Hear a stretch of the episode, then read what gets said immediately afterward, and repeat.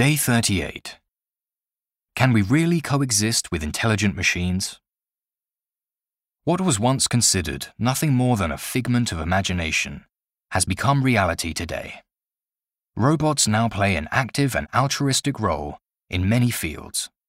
For example, healthcare robots are deployed in some Asian hospitals to compensate for dwindling numbers of medical staff, whereas caregiving robots help to counteract loneliness in the elderly.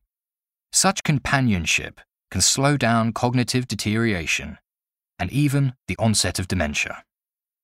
On a commercial level, Japanese space company iSpace has sent robotic rovers to the moon to research and prospect for mineral resources.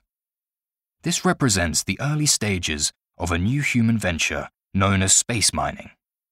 Such robots may also be instrumental in bringing the concept of space tourism and even planetary migration closer to fruition in the future. However, the use of another type of intelligent machine in warfare, military drones, raises moral questions regarding automated killing, algorithms enabling drones to decide which targets to attack, obviate the need for human decision making. Likewise, automation has the potential to displace humans completely in other sectors. While low paid jobs in warehouses and supermarkets are the most susceptible, more dangerous roles in mining or underwater work are also in jeopardy.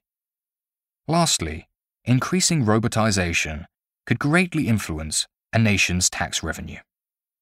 Given the impracticality of taxing robots, reduced funding for vital government services would adversely affect the quality of people's lives.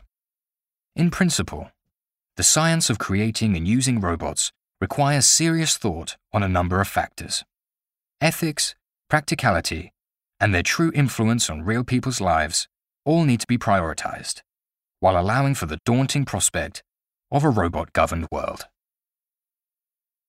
A figment of imagination. Altruistic. Deploy. Instrumental. Bring to fruition.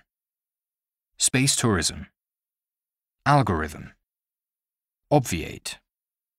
Susceptible. In jeopardy. Adversely. In principle. Allow for. Daunting. Govern.